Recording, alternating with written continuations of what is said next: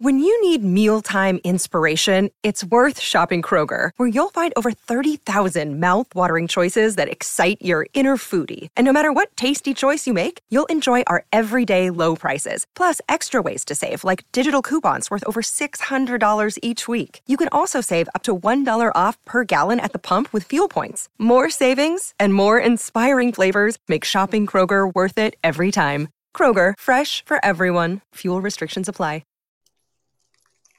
Hello, everybody, and welcome to another edition of the Bengal Tiger Podcast. Shay, it's Monday. That means Mailbag Monday. We got a lot of questions from the board. We appreciate everybody for sending them in. Uh, if you're not already, become a subscriber for one dollar to the Bengal Tiger Podcast, and you um, get an entire year. I mean, entire year and a hat. So can't really make a better deal. But, yeah, we have a lot of questions, Shay. Are you ready to dive into them? I am. Let's rock. Got my stats pulled up. Not that I need the stats from this game. Yeah, I don't know if the stats will tell you too much besides the low numbers for L S U, but they got the win. That's all that matters, right? And if y'all didn't already, go check out the, our reaction podcast. I mean, that's doing great. I mean, in twenty-four hours to get uh, two K views, we appreciate all the support over there. So continue to subscribe, send to a friend, like, and comment, all that good stuff. It really helps us out. So let's dive right into it. We got thirteen questions here. Um, when I posted this, I didn't preface it by saying that I will also be doing a film study on the L S U pass game and comparing it to the Cincinnati pass game. So be on the lookout for that uh, today on Monday as well. But as a result of me not prefacing it, we got a lot of questions about the receivers and a lot of questions about the offense. I grouped all of them together. Um, so go Tigers one oh seven, Bayou Tiger, uh, B- Bayou Tiger twenty-two, L S U Lawyer twenty-four. Um, they're probably missing some others in there. All of them basically asked, what's the problem with the pass game? And we covered it on the last podcast a little bit, but I know you rewatched the game. I, I rewatched the game. Um, I'm doing, a, like I said, a little film study, so I don't have to get too deep into it, but basically who, I mean, I covered it last podcast, but what, what have you seen? Okay, so we're this is the first question we're rocking on, right? Yeah. Okay, let's re- let me let me reread this out loud because I'll take it in parts. When looking at the film, are the receivers having a hard time getting open? Seems like the line gives Daniels enough time, but we're not making any plays down the field of the position group that should be a strength. Okay, agree. It should completely be a strength. I don't think that, for one, there's going to be a myriad of issues here. I just went back and rewatched the game. The O-line was not perfect, and that's going to be the case. But I think a lot of things, when you look at that game, O-line let them down in certain spots, not as much as the receivers let them down with two things. He's right about getting open. You can say, is this, and Matty B, maybe you'll dive into this with Cincinnati or getting a feel for this, could even just be how wide receivers coach teach things. But Auburn, give Auburn credit. Auburn played well on defense, and their defensive backs blanketed L S U. I mean, they played physical. They played press. They Malik Nabers was begging all night for, you know, flags, getting held, because if the reality was more than any game they've played, they were up in their face challenging them. So the receivers, in my mind, you have an elite room. Watching the game back, I did not think they, A, did a very good job of getting open consistently and at least getting some separation. I'll get to that in a second. And I'm sure we probably got some Jayden questions in here, giving Daniels enough time, blah, blah, blah. But the drops were ridiculous. Like, I, there were plays. I know one was Malik had to turn to catch it, and maybe one just a little high. But if we're giving them credit for being that good, which they are, Boutte, Nabers, Brian Thomas, all those guys had drops. Mason Taylor had multiple drops. So a lot of what you saw where why they only threw for eighty yards, well, tack on another eighty right there and just drops, it felt like. The thing with Daniels is, and I think this is how this all intertwines, and I think that's why when Auburn played really well defensively, certainly in the defensive backfield, and Hall being able to get a good pass rush so Daniels doesn't have all time all day to throw is, and Matty B, correct me if you feel differently, I feel like after re-watching the games in person and rewatching them, that Daniels very much, there's a reason he hasn't thrown a pick. He wants to see his guy get open. he's not throwing guys open very often. You'll see if if you kind of slow down a lot of these looks, Kayshawn, Malik, Brian, they'll come out of their breaks. A good example would have been uh, an R P O play. They at one point in the game they ran, uh, and it was a keep. Might have been a little quick play action, but I think it was R P O. And Brian Thomas goes up, and he's supposed to just run a slant, and Jayden keeps it, overthrows him. Well, if you slow it down, you can tell Jayden's ready to make the throw or getting ready to make the throw and should have made it just a few split seconds before he did, when Brian is still engaged with the receiver and kind of selling his route before he comes in. Well, when Jayden holds it a bit and waits for that to happen, he kind of airs it a little bit. By that time, you know, it's already – Brian doesn't have a play on it. So I think it's – to wrap this all up, in that game, the receivers didn't catch the ball, and they did a bad job getting open consistently. And an overarching theme, which happened in this game, is Jayden wants to see his guy be open. Like, he's not throwing it before you've even come out of your break yet, right? It's like there he just wants to trust that he's not turning it over and that he sees your eyes and that you open your body to him, whatever it might be. So there's that's on Jayden. Other parts are on the receivers. Other parts are on the O-line. Emory Jones was up against Hall, reigning, what, S E C defensive lineman yeah. uh, of the year, or what, at least of the week? What was he? Yeah, one of the week last week. Week, so a beast. And the interior didn't play great consistently either. So then toss in whatever about Denbrock, which you can dig into all that. I didn't think – like, I actually, rewatching the game, I liked a lot of what they were doing more than I did during the game. It then just became – you made a bad, like it wasn't a game full of bad reads. Like it was, you dropped the ball nonstop. You weren't getting good separation. Daniels wasn't anticipating the throws like he could. And when you lump all that together, Matty B, you get, you stall out for a whole half until you get the run game going and then finally start to catch the football a little bit. They had drops in the second half. So yeah. for me, this game, like I do not look at Jayden Daniels eight for twenty, eighty yards and say bench him. Like, rewatching the game, I thought they needed to do more R P O, which I thought he was solid at. He makes the good reads there. And I think he's trying to become more patient in the pocket, trying to go through his reads. But it's different. I mean, when you're out there and the bullets it's are flying process. And the pass rush is coming, it's it's difficult. And yeah. I'll wrap up my long-winded thought here, Matty B. I think that people need to understand when you've got a new offensive coordinator and you've got a new playbook and you've got a lot of new pieces together – it's on like the quarterback's the only, not the only person who's having to adjust and, you know, kind of continue to, to learn each game. We've seen that now with the receivers. We've seen it with running backs choosing the wrong hole to cut through. We've seen it with offensive lines. So I think it's a little bit of everything. I do not look at the eight of twenty after watching that game again closely and rewinding it and say, man, Jayden Daniels sucks. And that's their issue. Like that was not the only thing going wrong for them on offense. Yeah, I mean, I basically um, I said last podcast that I felt like it was a little bit of it was on everybody's plate, uh, the mistakes and the, the shortcomings in the past game, and I completely stand by that. I think you're right on pretty much everything you said. I, w- I wanted to see, and I'll get into this in the film study, like I said, they were so pressed up against the receivers.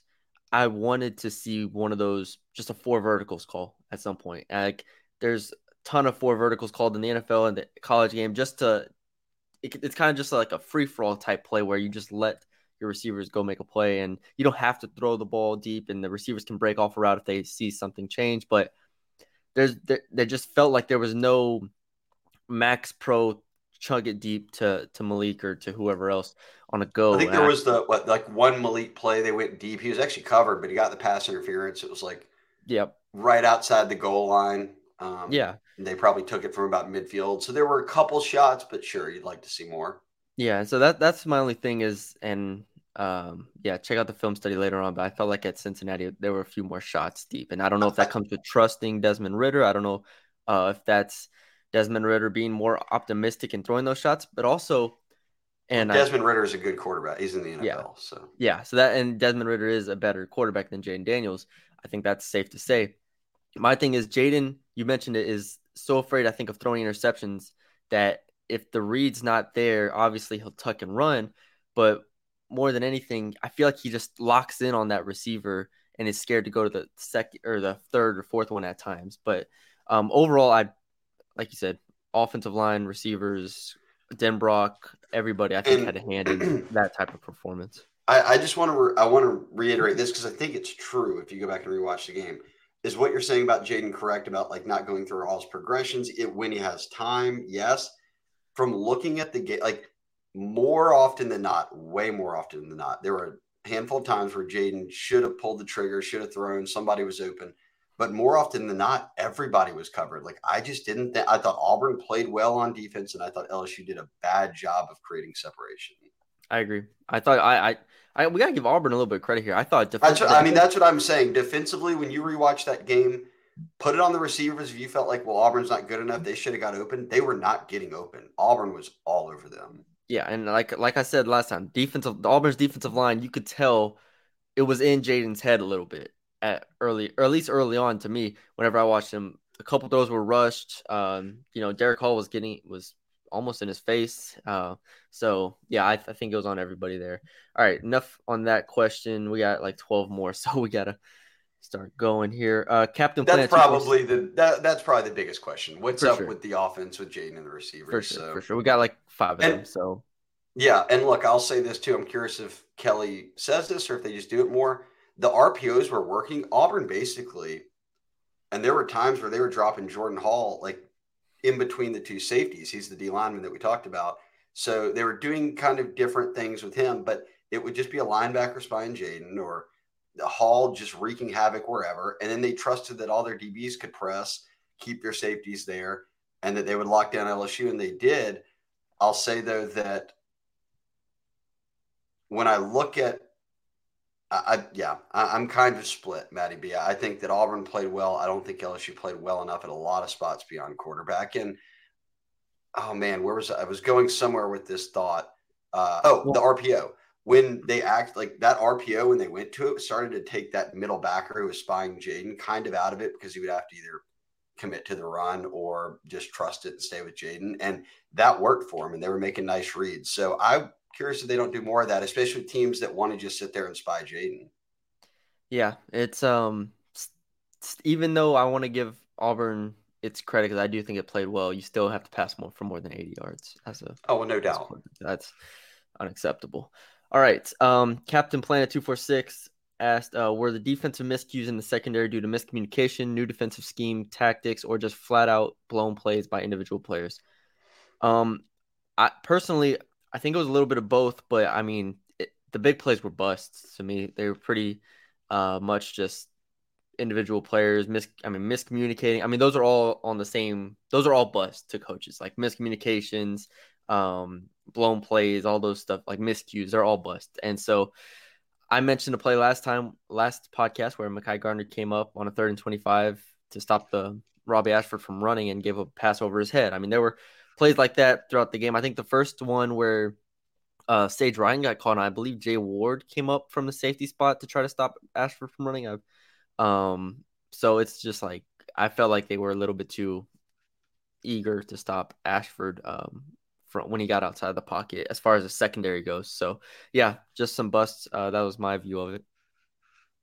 Yeah, I mean, what the two big plays that they had, scoring plays, were what, sixty-something yards and – forty-something yards, and what the – well, I guess the Jarquez Hunter win went for like a lot, sixty-something, and then they scored from there. But um, that was a bust. And then I think just on that first drive, Matty B, that after Seven Banks got injured, that it just sort of was an odd feel. You got him into a quick third down, and then boom, you have a bust, and they score. So, like, I'm more – I'm not worried about those defensive busts because – they scored seven points in the first quarter, scored seven points right away to start the second quarter. So basically everything happened in that first few possessions for Auburn, and from there, nothing.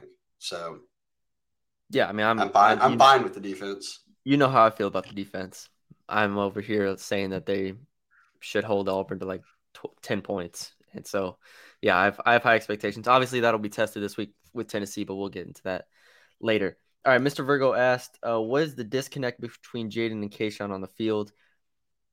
And obviously we talked, we just talked about the pass game a lot, so you know, but it's a different question. I don't think there is a real disconnect. I think, I mean, you could, if you're going to say what's the, what's the disconnect between Jayden and Kayshawn, I mean, Brian Thomas, Jaray Jenkins didn't have a, a target. Like, it's not just Kayshawn that's not eating here. It's everybody who's not eating. So um, I don't think there's a disconnect. I think if you're a an offensive coordinator, you can try to get Kayshawn the ball more on screens, on jet sweep stuff, uh, different actions. But at the end of the well, day, then, I think they, they I think they trust everybody in the re- receiver room so much. They're just kind of just letting it go. So. Well, and um, the. I think, too, yeah, there were drops. If you watch it, Kayshawn was doubled a lot, bracketed, and he said it. He was like, look, that's if they're they're doing that to me, I'm taken out of the place. The other guys get to eat. The reality was the other guys weren't all getting open or they were dropping passes. Kayshawn was dropping passes. I'm totally with you.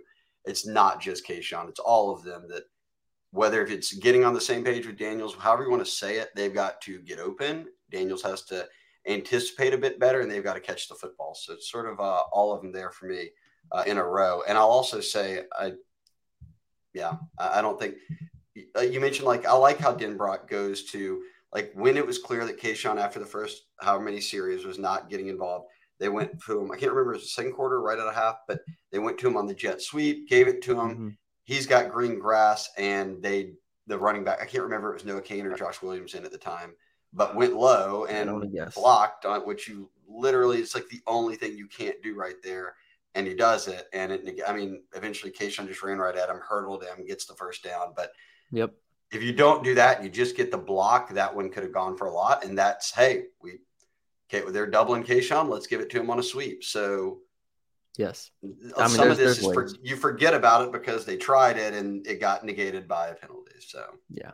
I mean, there's, there's again, there's always ways to get him the ball if you want to, but I feel like at this point they're kind of just like nobody's getting the ball too much or too little. Like everybody, I mean, everybody's getting too Mason little, Taylor.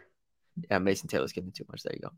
All right, uh, Cairo Tiger asked, uh, I heard Brian Kelly mention Ali Gaye had two years of eligibility, and it got me thinking if the season ended today, who would stay and who would go to the draft?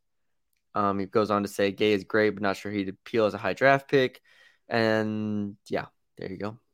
Um, it's a I good question.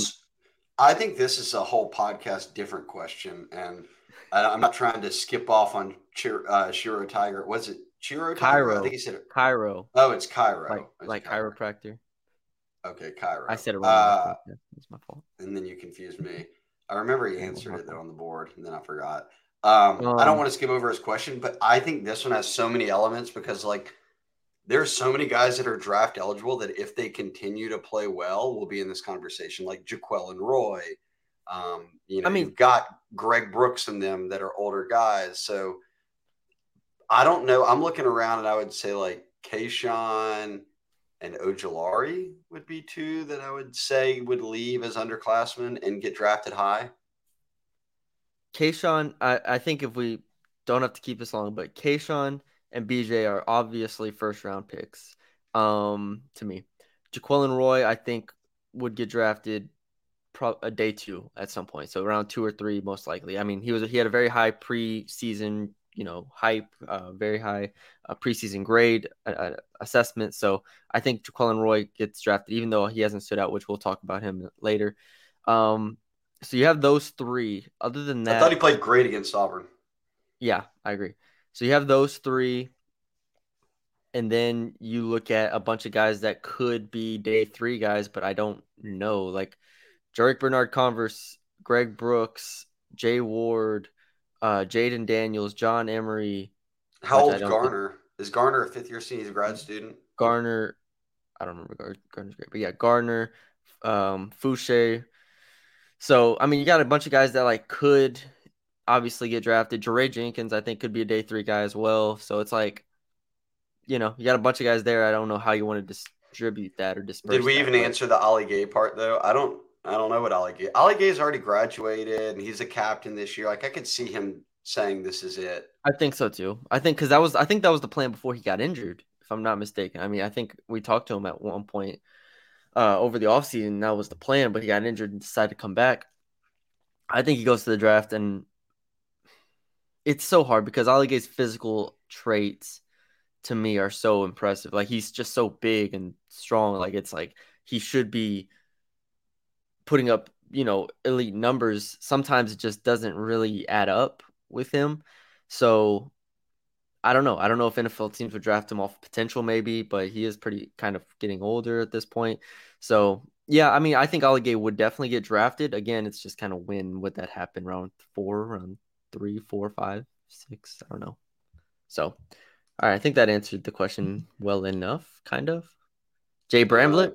Get dra- yeah. No, we'll Iowa, Iowa City Tiger fan. Uh, he's a long time, long time member here. Uh, L S U went from being the least penalized team in the S E C to one of the most penalized teams. That seems the opposite of the accountability that was preached all of the offseason. What gives? What gives in the Auburn game is half of the penalties were on special teams. So, I think you could say. And, I think you could say that about like the entire season. How many of the penalties have been on special teams? Like then I would. Th- then they had that. They had that block that. Chop block or whatever that negated the Kayshawn handoff. Um, yeah. You're going to have a hold every game. You're going to have an offsides. You're going to have a hands to the face. Like it doesn't. Some even... of that happens.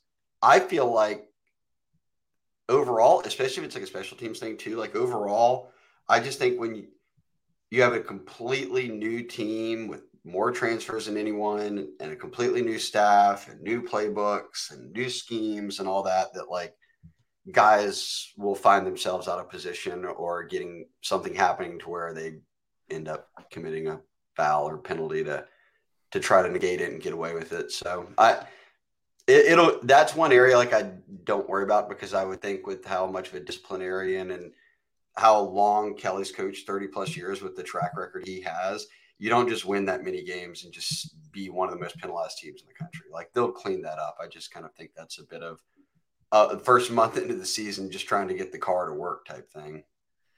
Yeah, I mean, like I said, so they have thirty-two penalties on the year for two hundred seventy-eight yards. I mean, at least twelve well, of those. Have five, been... Four of those were on special teams in the first half of Auburn. So now I, yeah, I'm saying on the season, ten or twelve of those have to be special teams ones, right?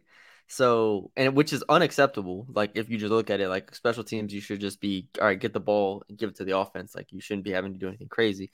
But, um, so yeah, I mean, I take that into account for cert, for sure. And then I don't, it doesn't feel like the offensive line has been too hold happy. No, really. I, like, that's why I don't think that they've gotten a ton of those. Like, how many times are they even starting that, like, first and twenty after a hold? It doesn't feel like very often where they're being backed up like that. So, um, you can give them some credit on that. Uh, Your receivers aren't holding in the run game. Like, I don't feel like holding has been a big issue. I think they got hit with an illegal shift last game, which was like very much on where Kayshawn was coming over and Kane was still yeah. moving. And I think there uh, there were a few or illegal motion fouls. Or something like that. I mean, I remember the Harold Perkins personal foul in the in Florida State game. Jaquelin Roy got called for a person or for a for a I don't know unnecessary roughness or taunting, whatever it was last game. So there's two right there. I don't know. If you go through it, I don't think it's a major issue at this point, uh, except for on special teams. Special teams, it is an issue. Offense and defense, I think it, they're fine. Another day is here, and you're ready for it. What to wear? Check. Breakfast, lunch, and dinner? Check. Planning for what's next and how to save for it? That's where Bank of America can help. For your financial to-dos, Bank of America has experts ready to help get you closer to your goals. Get started at one of our local financial centers or twenty-four seven in our mobile banking app. Find a location near you at bankofamerica.com slash talk to us. What would you like the power to do? Mobile banking requires downloading the app and is only available for select devices. Message and data rates may apply. Bank of America N A, member F D I C. Where are we at? Gaucher fifty-one Z said, how much leash are we realistically giving, realistically giving Emery, John Emery at this point, with him turning the ball over at a far higher rate than our starting quarterback? Well, everyone turns the ball over at a higher rate than Jayden because Jayden doesn't throw the interceptions or doesn't even throw anything close to interceptions. Uh, but yeah, Emery had another fumble. I remember in fall camp, remember there was even, we were at practice that day, but then yeah. there was a video that came out with, he fumbled and Denbrock said, look, man, you got to keep your head in it because we're not going to stop going to you. He was like, we're not going to stop feeding you the ball. So if we're going to let Denbrock answer that question, I think the leash is, Can, they want the leash to continue to get longer. I think ball security is something that Frank Wilson's going to have to just continue to drive home with John Emery. Um, but he made the best play of the game on the run where he scored. And the wheel route, which I loved, he catches and gets down, you know, he's athletic enough to get downfield very quickly and punch that one down to the inside, you know, the goal line. So I think this is a rotation, right? But I don't think yeah. Emery's ever going to out carry everybody, especially when Goodwin gets back. But I would think you want the leash to get longer because you see what happens. I mean, he was five touches into a game where he had forty receiving yards and a twenty-something yard touchdown run, you know? Yeah, I, I think especially with Goodwin out, we don't know how long Goodwin will be out, but especially with him out. It sounds serious compared to what initially. It was like he's day-to-day, and then it was he's got a severe hamstring injury. So, I mean, that could yeah. be a month. I have no – yeah, I have no no idea. It could be, yeah, but definitely doesn't feel like he's going to play the Tennessee game at this point, just off feel. Um, but, I, yeah, with, with him being out, I think the, the leash is pretty long at this point. If he does fumble again – you know, Josh Williams will continue to get a lot of the, the carries, and then maybe we see some Noah Kane. But, and obviously you don't want to have fumbles in back-to-back games, but, you know, if he doesn't fumble, if he fumbles one more time for the rest of the season, I'd be okay with it because he is obviously the most versatile, the most potent, um, and probably the most talented back they have at this point. Doesn't mean, doesn't mean he's the best backer, you know, on every down should be getting the carry or anything like that, but, you know, he's, He's clearly talented, so. Oh, let's right. see. Famous Amos, what are the odds we see a change at O C this offseason? If you had to put a percent on it, zero. Um, I don't understand why you would want to. If I'm Brian Kelly, I'm big. I'm getting Denbrock to figure this out, and again, I don't think it's all on play calling or a scheme. Like I think, I think guys weren't getting real, open. Yeah, real quick. I think you want continuity. Yeah, I don't see why you I want to start over again. Thing.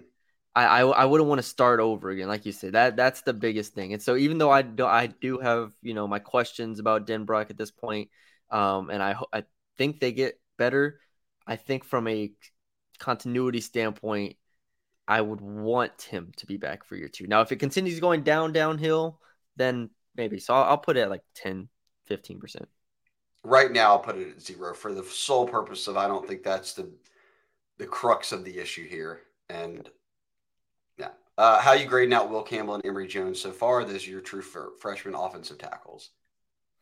Good for me, uh, good as can be. Emory Jones had a hell of a task against Hall.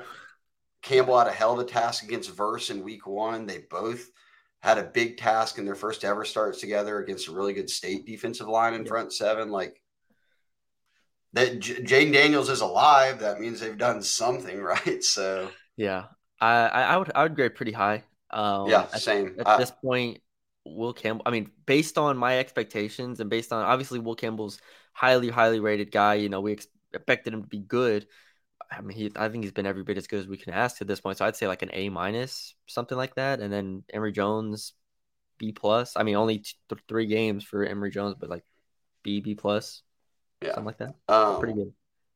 Al Smith said, uh, first time asking a question. Hey guys, what's up, Al Smith? Uh, all right, Matty B, you take this one. Defense played phenomenal Sunday for the most part, Saturday. Uh, I'm reminded of Brian Kelly's comments after Florida State. He said they coached the players in a way that made them overthink it.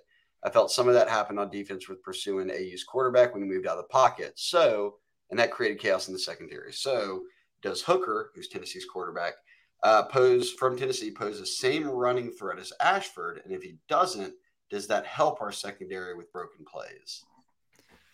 All right, thanks for the question. Um, Hooker is not as fast or as eager to run as Ashford because yes, Ashford, he's got a million times better arm than Ashford. Yeah, yeah Ashford didn't really have an option. And L S U's plan was obviously, you know, that, to try to contain Ashford at the line of scrimmage, which is why they were so um, eager to to try to contain him. So I, I don't think it's it's definitely not the same offense by any stretch of. You know, by any way, shape, or form, Tennessee's offense is going to be incredibly versatile. It's going to be potent. Hooker's arm is really, really talented. I was impressed with him last year, and they, they're continuing to um, to stack up uh, really good games on offense. So I, I don't think this will be the same at all because I, I think Hooker's arm is going to keep the secondary honest at all times. Like, even if Hooker, Hendon Hooker rolls out of the pocket, you can't lose your your man because he will make you pay. Ashford, I mean, Ashford made them pay. Imagine what Hendon Hooker is going to do. So, yeah, we'll get into that. Um, obviously, Wednesdays when I usually do my um, opponent film breakdown, and so we'll get into that uh, then. But, yeah, it's a completely different animal. Completely, this this Tennessee offense is very, very good, obviously, for anybody who's watched college football. Very elite. Yeah, no doubt. Uh, Rose Shooter nineteen said, I'm under the impression Brian Polian's recruiting his tail off, butt off. You know what he says. Uh, would you trade a top five finish in recruiting this year for some special teams mistakes the rest of the season until Polian gets entrenched in the local scene? The simple, the the core of this question to me, uh, these two things aren't married together at all. No. I think that L S U can finish in the top five or six, and I'm not like I think that's a complete staff effort. I would never say that was one person and Polian or anyone, like one single guy out there holding together a class. That's not the case at all. That's never the case with any team. Uh, and entrenched in the local scene, I don't think that really matters. I think they have enough Louisiana people here at the local scene for those coaches to handle it. Um, yeah, it, I the special teams mistakes just need to be cleaned up regardless of if he was an amazing recruiter or not. And I would say yeah. that Polian would probably say the same thing. Here's the other thing about special teams. Like they've already said too, like there's been like some rhetoric out there of like, oh, well, this is just what happens when you don't have enough scholarship guys. Like watch the coverage units on kickoffs and punts. Every starter was out there at Auburn.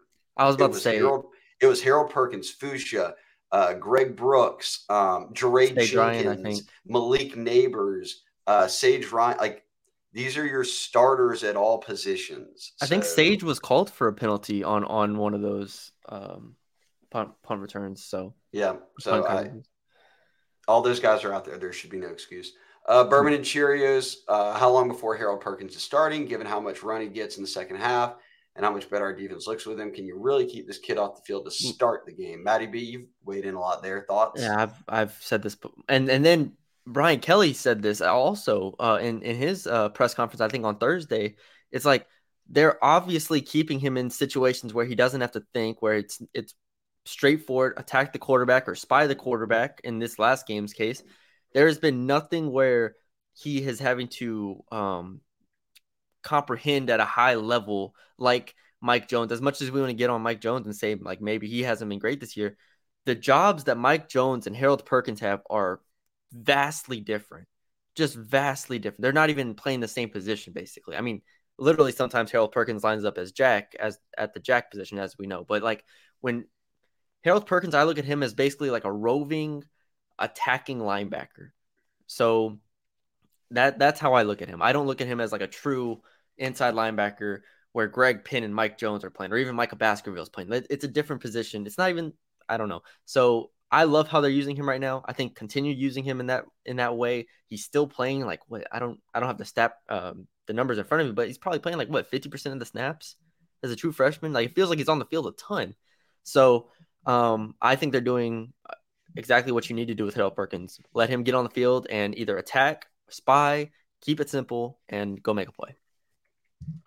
Um, I agree. Uh, Mike Staklasa uh, says, "Is this an observation?" Uh, but he got it in as a question. Um, it feels like expectations on offense are politely unreasonable or called unreasonable when people complain. Yet on defense, we're elite. Why can one Why can one third become elite with piecemeal transfers? No Mason Smith and starting a freshman and Perkins. But meanwhile, we say the offense sucks and we get told, well, it's a six and six team. You're full of transfers. Watch it game to game. Isn't competent offense much easier for the most part in college? This isn't the N F L. I've always been under the impression that defense is usually what is ahead out of the gates when you've got wholesale changes than offense. Like if you ever remember in like spring ball or fall camps, like they'll always be like the defense won the first few weeks and the offense could never move the ball. So like, I think offense takes a bit longer to get everybody on the same page than defense. And I think that's what we're seeing right now.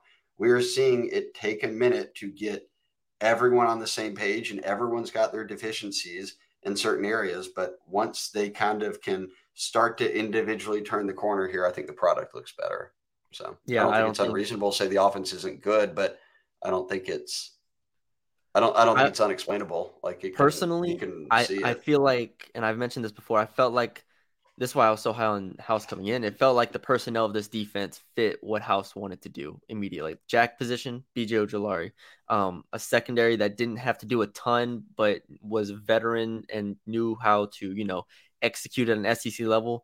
I feel like Matt House had what he needed more so I than agree. Denbrock. And you could argue, obviously, you can argue that's a flaw within Denbrock that he needed a tight end or he, you know, needed this and that. Need two tight ends or wanted, yeah. you know.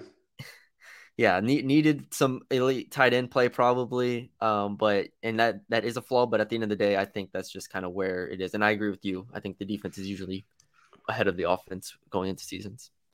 Um, last question. Tigers in Cleveland fifteen. Does Jaquelin Roy need to start having more of an impact on games? It won't hurt, but I did think statistics-wise, he led them in tackles and solo tackles against this Auburn. Game. So he, yeah. If he was playing, if he plays like that every game, that's the Jaquelin Roy you want. You don't want him yeah. to disappear and just sort of be eating up a block, and you don't really ever hear from him. Yeah, this is this was I want to say this was the first game he really put up big stats, because to this point in the year he has half a sack, one point five tackles for loss, sixteen tackles. So yeah, he had six tackles this last game. So this was clearly his best statistical game, even though we know defensive tackles aren't graded on their stats for the most part. Like, right, it's about how you eat up blocks. It's about if you can stop a guard from getting to the second level, you know, all those little things that coaches will watch and you have to really be watching offensive line for. Um, I, I agree. I, th- I think he's been actually pretty good throughout this season. So he's obviously just not putting up the stats. Last year, he didn't put up the stats either, but everybody thought he played well. So I don't really know what the difference is. I think last year, everybody saw the uh, Pro Football Focus graded him like the number five defensive tackle in like the pass rush or something like that. And everyone was like, okay, he's good. I haven't seen any P F F stats from this year. So I don't know if people are waiting on that or not. And, um, yeah, that's it. I mean, Bourbon Cheerios asked basically, what was your strategy for eleven a.m. kickoffs?